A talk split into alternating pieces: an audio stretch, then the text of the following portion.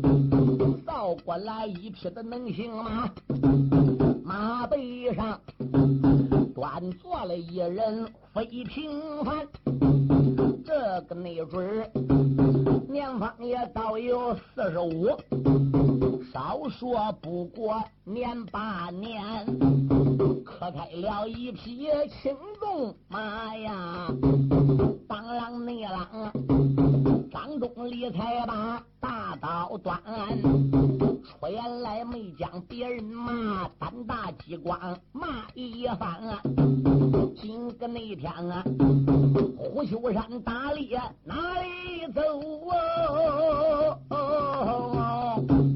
定叫那你一条的生命染黄泉。二王爷山木的人跌了，原来是镇京大帅到这边。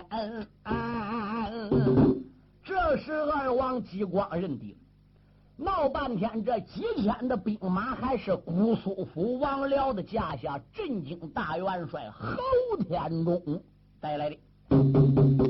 列位听清，侯天中跟大侯庄的庄主侯天杰是一母同胞的胞兄弟。他的二侄子侯俊几年前在丹阳挨五原劈了。上一次呢，他的大侄子侯刚对他大哥侯天杰在北马河南岸叫五原又给挑。二王机关后来辞别伍子胥再回京。二爷五元虽然当时候设法把侯家父子俩也埋了，但是这个消息终究要传出来。作为侯天中是京城大帅。跟他胞兄弟老大，这长期的还能都没有书信来往吗？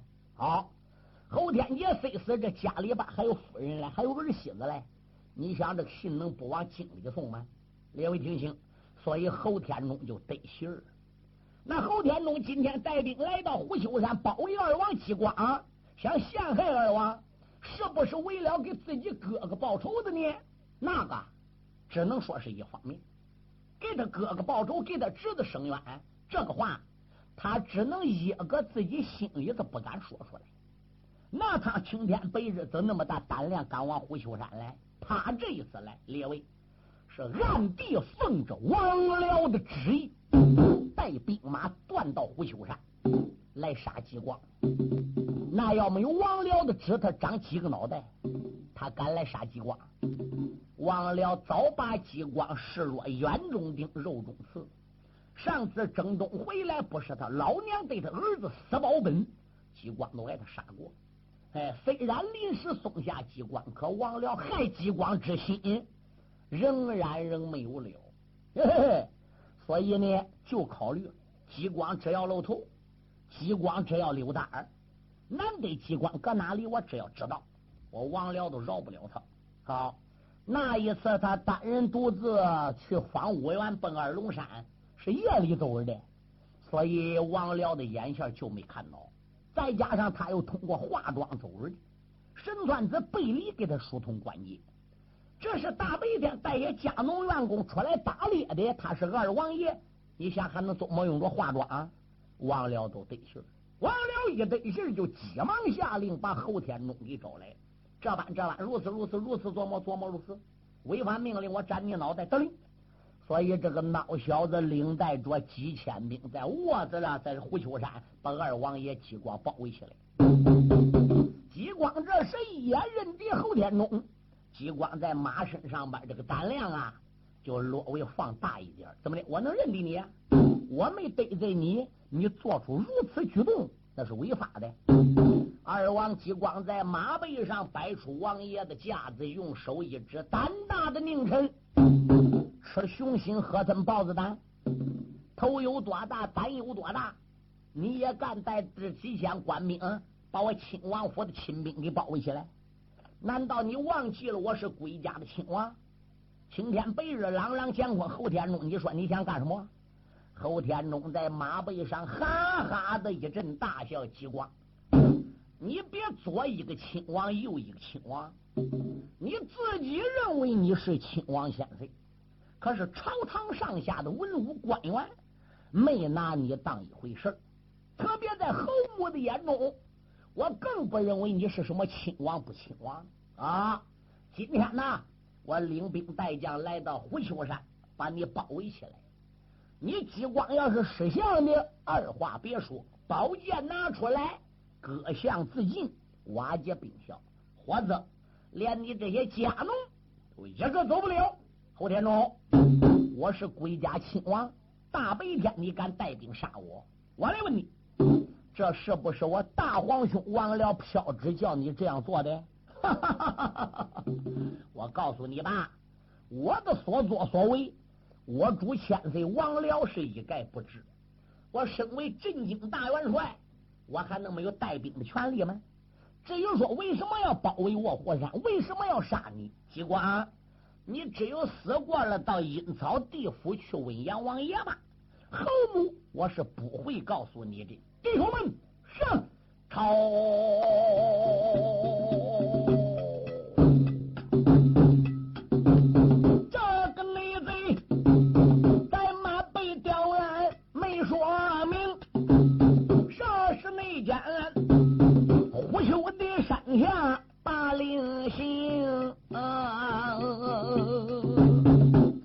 姑苏府御林的兵丁往上闯啊，一个个的忙不停啊，会使这刀的刀一口，不会的使刀把枪领。这个二王爷见此的光景，心有喜。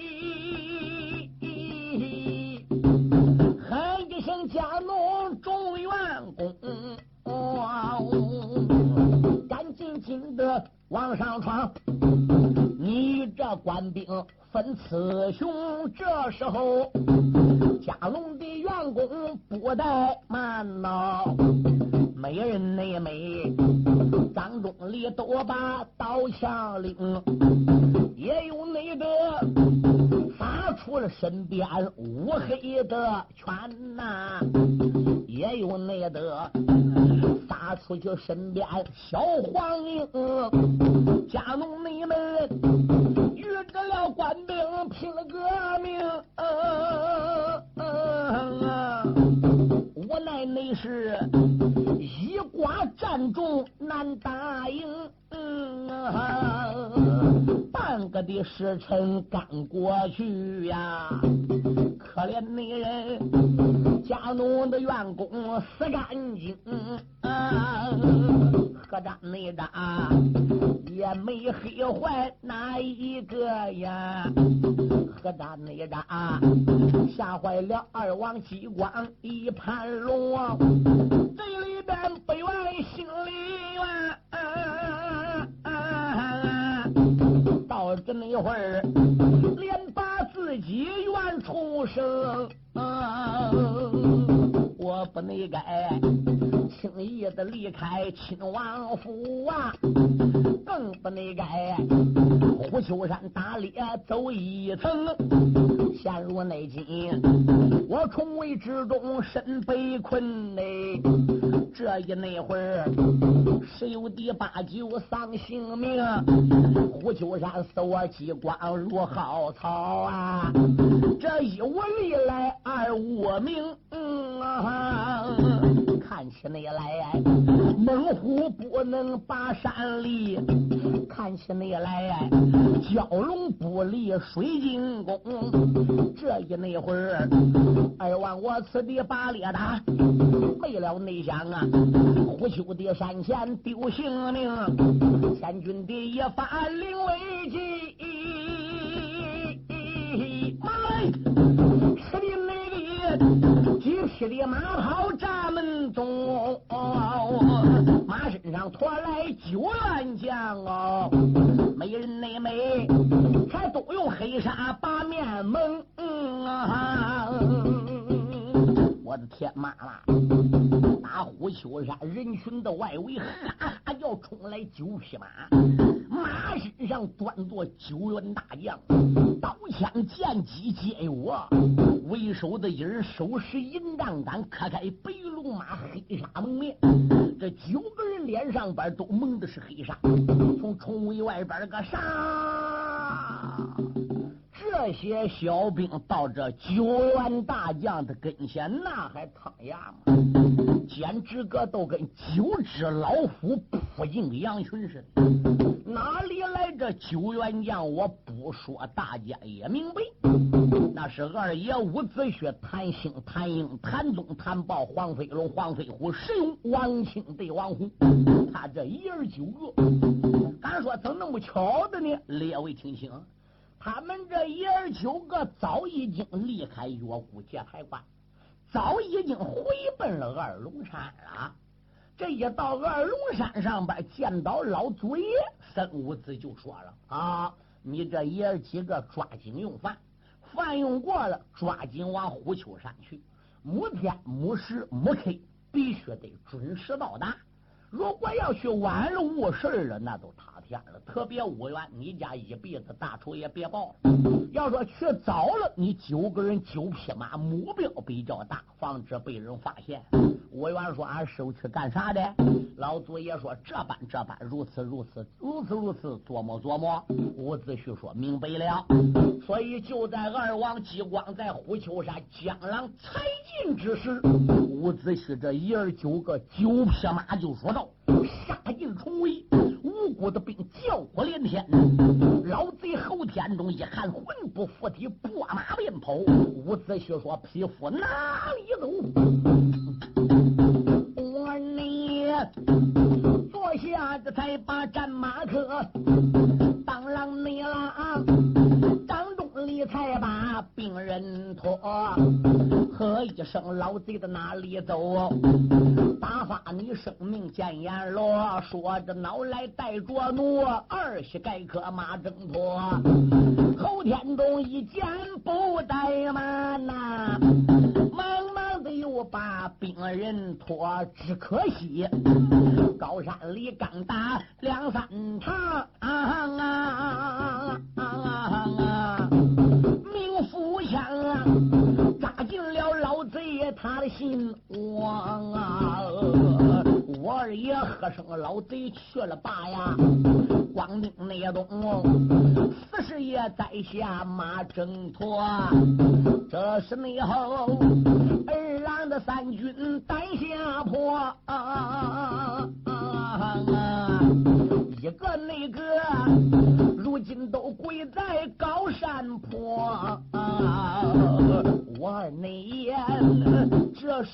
八万来把二王激光见呐，须黑纱，二弟不住口喊着，别认为我是哪一个。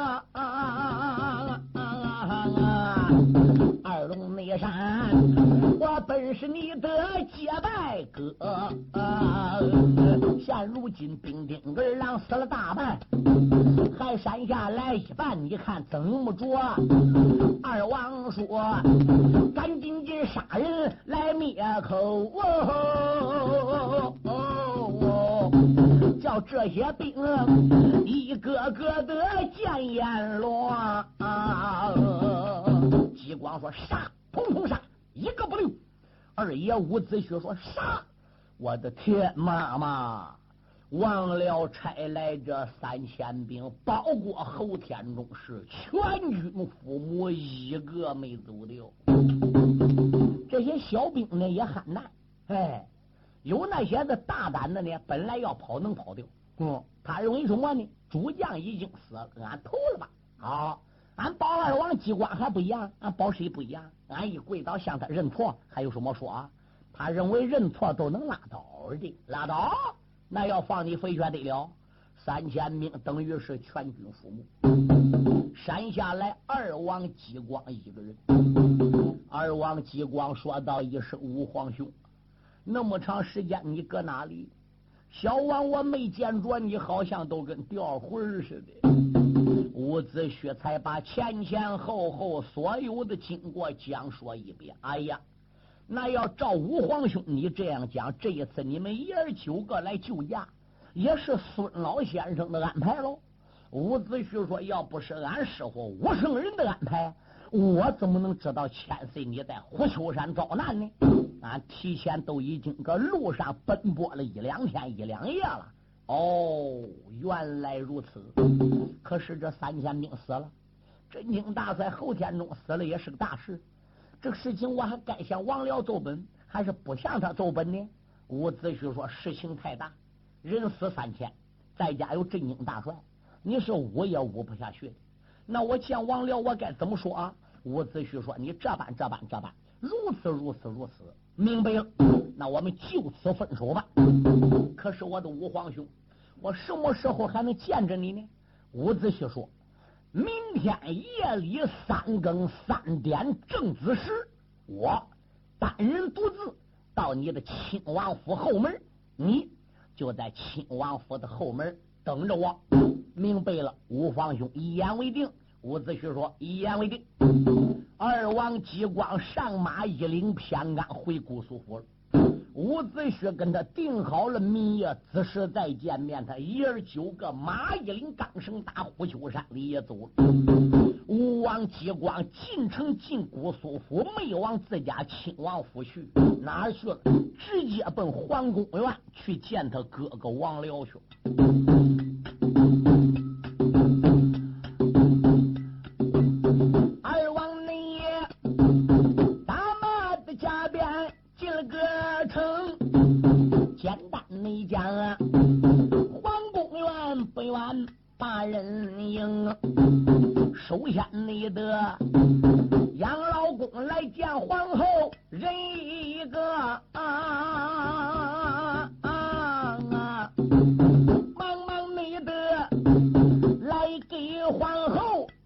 安宁，皇娘在上，儿在下，皇儿我来给母后问安宁。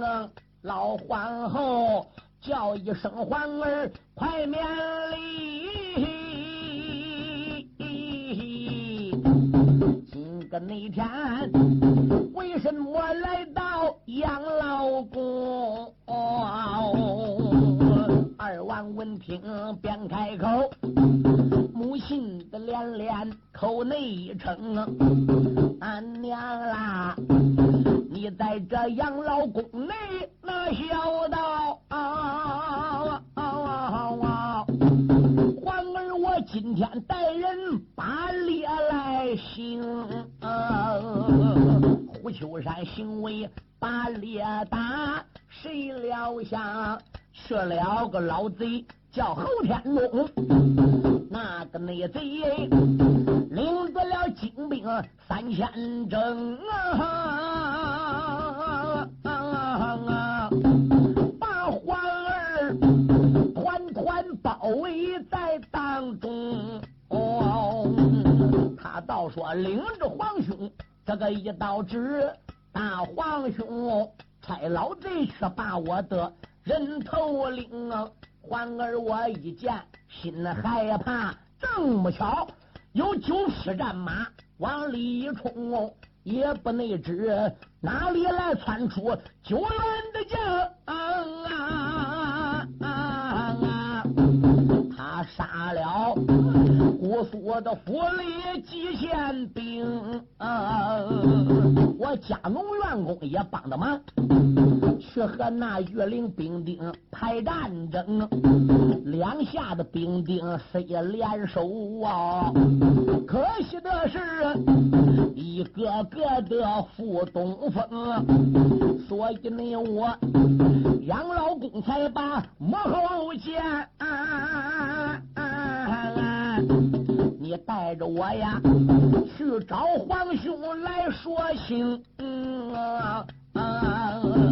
老皇后一听，她心生气，喊叫那声：“皇儿不知要听清啊！你跟为娘啊，前往那朝阳院里走一趟啊！面见你了，冤家的王了来问清，娘儿你俩。”离开了养老宫一座，抬头看前边顶到个朝阳宫。那王了，听说母亲的婚家到啊，忙忙的摆队把接迎。王了内主接进来皇后生身的母，又望到激光人一名啊。他不见激光不害怕，见激光贼说不怕吃了一惊。明明。没得，我在皇宫得了个信，差去了岳灵三千的兵。后天中目前没回转，为什么这个鲁夫进了宫？难道你说我三千兵马中他的计了吗？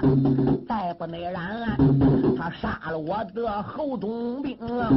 忘了贼气，这都说心里话。那个老皇后用手一指，开了声。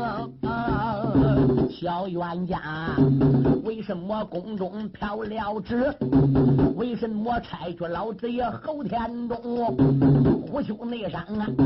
为什么包围你的二弟呀？你一心心杀你的二弟为哪宗？老皇后如此这般朝下问，王了贼，朝阳的院里吃一惊。激光在养老宫里把老皇后给请到朝阳院，当王僚的面前，直接把这个事都给抵通。列位，王僚一开始认为侯天中落到激光手里了，他害怕。那侯天中挨激光要伸出来，侯天中要当着老皇后面前都说：“主啊，是你叫我去杀激光的，这事情不好办。”现在他一听激光讲，一听老皇后讲。就在后天中带兵包围激光之时，打哪里冒出来九员将、九匹马？哎，九个人整个用黑纱蒙面把几千兵杀完，连侯天中也死了。王辽这时一颗悬心才放下，心中暗想：别说死三千，都是死五千、死八千、死一万，只要不把我杀激光这个画皮给我揭开，只要不把我真实做的事给揭露。这问题都不办，死三千五千人算什么呢？你听这个孬小子，他是个昏君，是个暴君。激光到底怎么逮着你的？你把人家江山夺了人，二话没说，你但得能好好带着激光，激光也都不至于想念 K 你了。嗯，他这因为杀激光一个人这好了，三千名贴里去，镇京大帅贴里，他还说死个三五千问题不大。哦，那我咬定牙，我也不能承认。没有人证物证，王僚说：“母后啊，你不能听我二弟激光的一面之词。二弟嘞，你我弟兄本来就没有根害。嗯，上一次你打辽东回来，我虽然帮一声，那是大皇兄我考验你。嗯，后来你上殿也罢，逢三六九你不上殿也罢，嗯，皇兄我并没说别的。嗯。”你为什么一口咬定说侯天中的兵马是我派去的呢？你能把侯天中给拉来作证吗？侯天中要能在当阳作证了，估家我就承认。母后说治我罪，我也不说别的。二弟呀，那你也不能听侯天中的话。侯天中这个佞臣，可以说是上欺天子，下压群僚，他早对顾家都不满。为什么呢？因为他大哥侯天杰几年前丹阳失守了。对，我一直没把他大哥提起来，到处还在打听要治他大哥的罪。对，丹阳为什么失守？兵丁为什么全军覆没？嗯，后天中所以对顾家都不满，也可能鲁夫你是什么时候得罪了后天中？后天中打听到你去打猎去了，领兵暗地去想杀你，他扛着顾家的牌子也是有可能的。母后，你想我跟二弟什么关系？我能杀他吧？嗯，老贵母用手一指说冤家，哎，那要真正没有这个事就很好，有罪改之，无罪加冕。激光啊，什么事？那还不赶紧给你哥施个礼，回奔亲王府休息吧？嗯，激光都合着了，脸也变色了，看那个样啊，好像是吓出病来了。对，激光连忙里过来，呵呵撒撒给王辽磕头。王辽再看激光那一张脸都没有人色，心中暗想：没杀死你，好歹叫你看看场合，你去家能给你吓死也是好的。你早晚死，我性命早晚了。对，这是激光故意装的。激光辞别皇后，对王僚就转回了亲王府。简单说，顶到第二天夜里三更子时，他打后门把二爷伍子胥就接进了亲王府，暗室之中来见背离曲门对连元。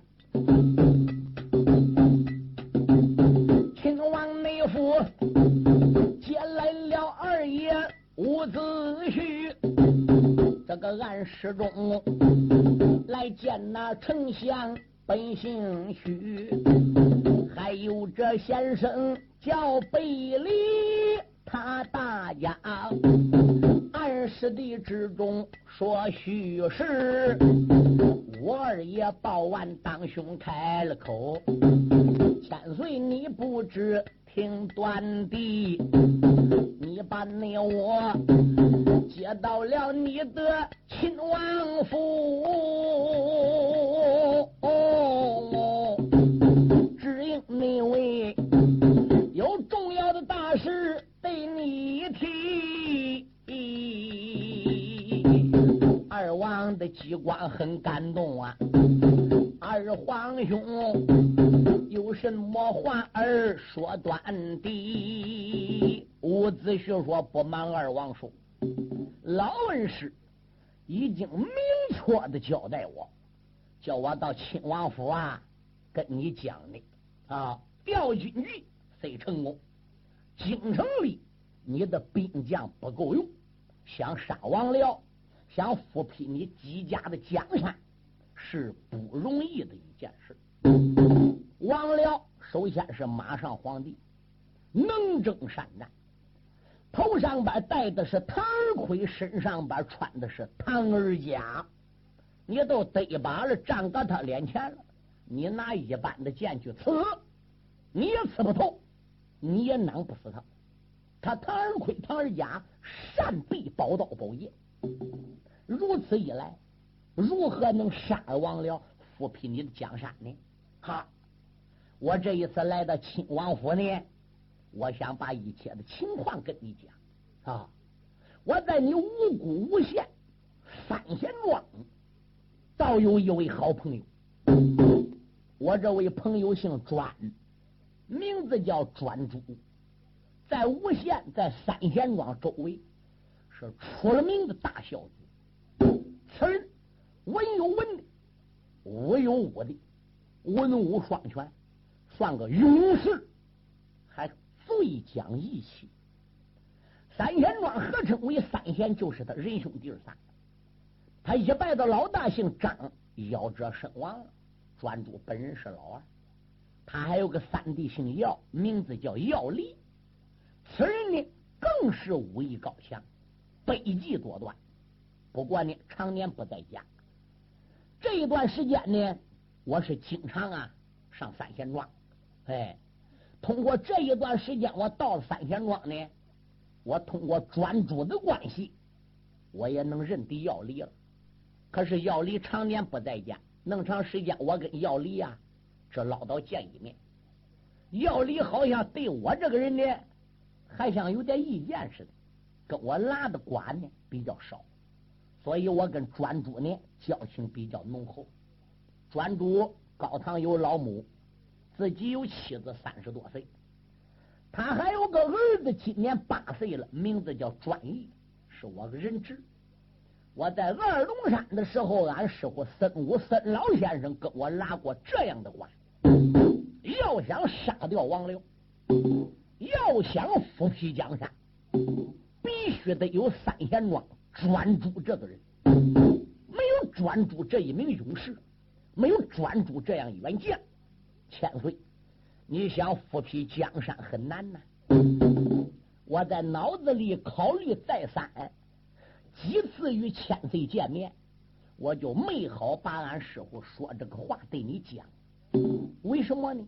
一直我考虑专诸是孝子，常年不离家，除了逮鱼，除了在街上熬鱼卖摆个酒摊子之外，专诸常年是哪儿也不去。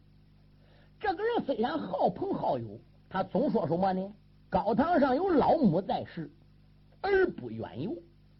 你想想，我就对你讲了，俺都去了，万一请不来专诸，俺不难看吗？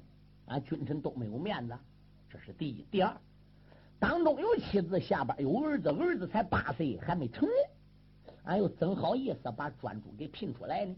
啊，所以俺师傅当初一跟我讲这话，我考虑再三，对，把专诸请出来不合适。可是调军机已经成功。姬子严陵如何败阵的？我们爷儿九个如何把他打垮全军覆没的？据听我手下兵将打探，这两贼小子已经勾往沙江去找三太子庆忌，不敢回京，回京怕他爹王辽杀他。这是我们下手的最好机会，所以今天晚上我才来到了亲王府，把这点消息透露给二王爷。二王爷，你看这个三贤庄上的专诸。我们还是去一趟的好，我们还是不去一趟的好。俺师傅讲的话，我现在对你明白的说了，去与不去，二王爷，这只能说家有千口，主在一人。你看怎么样呢？我儿也如此这般把话明哦。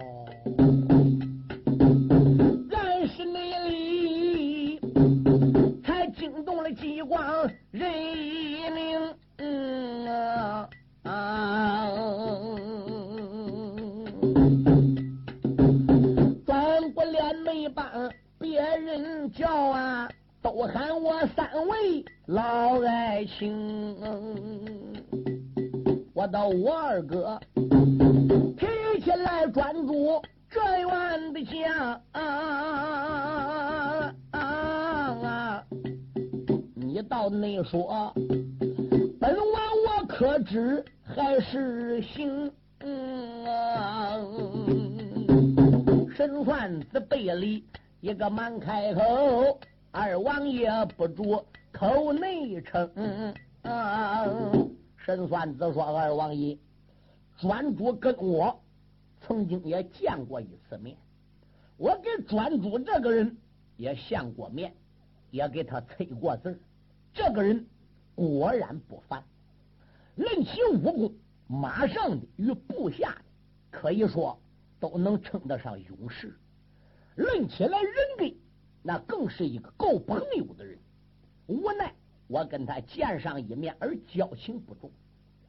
有一次我为你访贤呐，为你招贤呐，我路过吴县。哎呦，我一进吴县城，那专诸啊，简直好像是个传说的人物。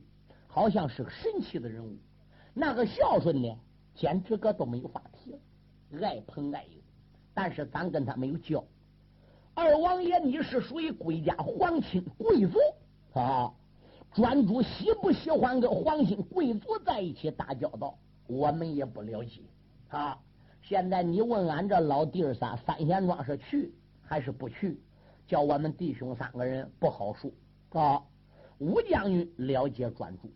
跟专诸又是跪倒爬起来弟兄，我看二王你不如问问武将军，到底是去还是不去？二王激光当时候转口就问伍子胥，伍子胥这个脑子里边很矛盾，矛盾在哪一点？如果伍子胥同意激光赶往三贤庄，请不来专诸，君臣俩都难看；请出来专诸了。帮着激光来杀王僚，帮着激光来复辟江山，这里边的危险性就比较大，说不定专诸一条生命，因为杀王僚还得给付出去。我吴元从心眼里边来说，专诸要有个好歹，我怎么能对起我二弟呢？要不是我在二王激光面前保举专诸。那么激光又怎么能知道三贤庄有专诸这样人呢？哈！但是我现在保举也已经说了，俺师傅又亲口跟我讲，没有专诸就不管，没有专诸都杀不了王僚。对，这是俺师傅对我说的。我搁二王面前又怎能不说呢？嗯，我说出来了，专诸真正有个好歹了，我武元从良心上过不去。但是王僚一天不灭。二王机关搁姑苏府一天不执政，伍子胥，我在姑苏府这个兵马一天就别想搬走。你说我怎么说？嗯，我能拿定主意吗？好，吴元当时就跟二王激光说：“二王去也在乎你，不去也在乎你。你要真正去三贤庄见专诸了，我只能在里说好话，我不能搁里边打退堂鼓。”我不能放冷炮泼冷水哟！二王激光得到五元这两句话，激光叹了一口气。好，是成功是失败，寡人我决定上三贤庄走一趟。人说的吗？要访忠良将，必登孝子门。你谈到专诸如此孝娘，我就知道这个人能用的。五皇兄，你说说。咱们多会动身去了？伍子胥说：“千岁，因为我在姑苏府里边，曾经有不少官兵看过我的影像图。我最好呢，少在你的亲王府里待。如果王僚要发现我在你亲王府露头，他直接领兵包围你亲王府，也是有理的。你呀，还像上一次一样，夜间出动，通过化妆，通过打扮。”哎，暗地离开姑苏府，我在城里设个地点，我等着你，咱君臣俩不见不散。这是第一件事第二件事千岁如果决定了，我们把时间定好了，地点定好了，那么你在没离开京城之前，你首先还得前往王僚那里，差人去给说情，干什么？就说你得病了。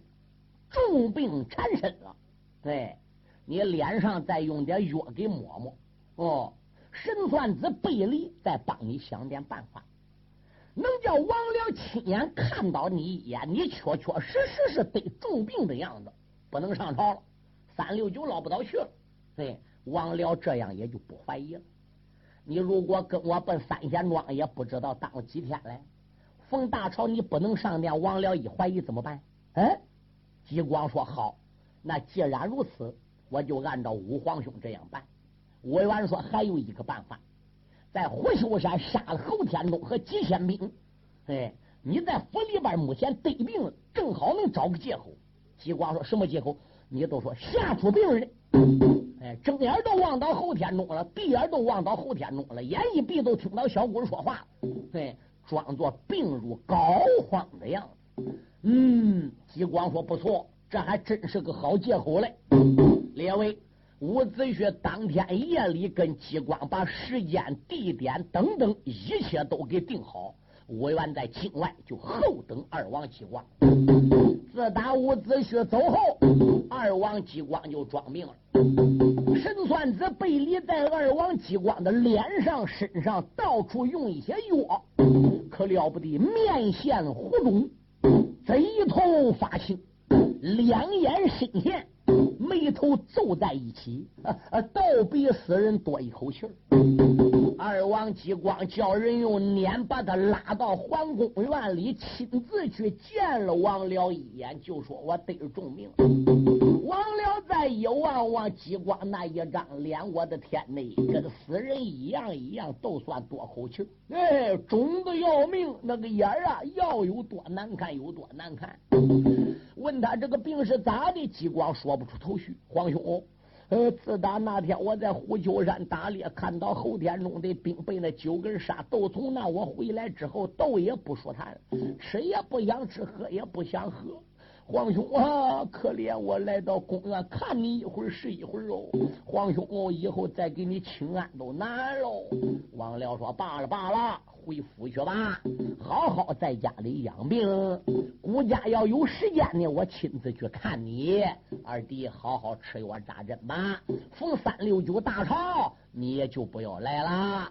王辽这个家伙本身都是个粗人，又巴不得激光死。”所以他不知不觉的都上了当了，这全都是孙五子安排五元，五元又安排激光的。激光这样回到亲王府，就有机会抽身了。简单说，日子到了，时间到了，夜里激光通过化妆神算子背里给他疏通好关节，出离了这一座姑苏府，半路上就见入子胥了。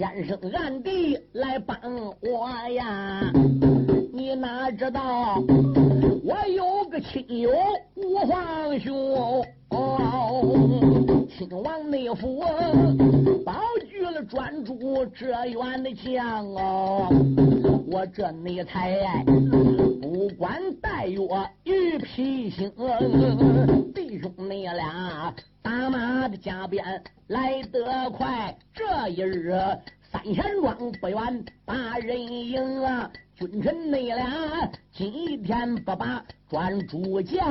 春秋传永远难把二张明，君臣那俩三贤的庄里把专诸见。马上马，才闹得他天一地崩。紧接着，专一是要紧姑苏府，亲王内府要刺杀王僚，篡位的龙五子内婿放出了药力，一员的将啊站着我上。才刺杀秦吉太子公哦，不久久，姑苏的府里提人马叫秋素，路过沙江秦耀龙，高官的地界一场战，卧虎的山下父子争啊，这都那是后来的言辞，且慢表小四叔，话到吹头把根横，回文来不长。哪一个单单的在场无缘丧门星，带着那了二王的激光往前走，三贤庄不远把人迎，君臣那俩打马才把庄村进，抬头看专主的家门把人迎，眼望着他与这专主要见面，但等着下篇典故接着听。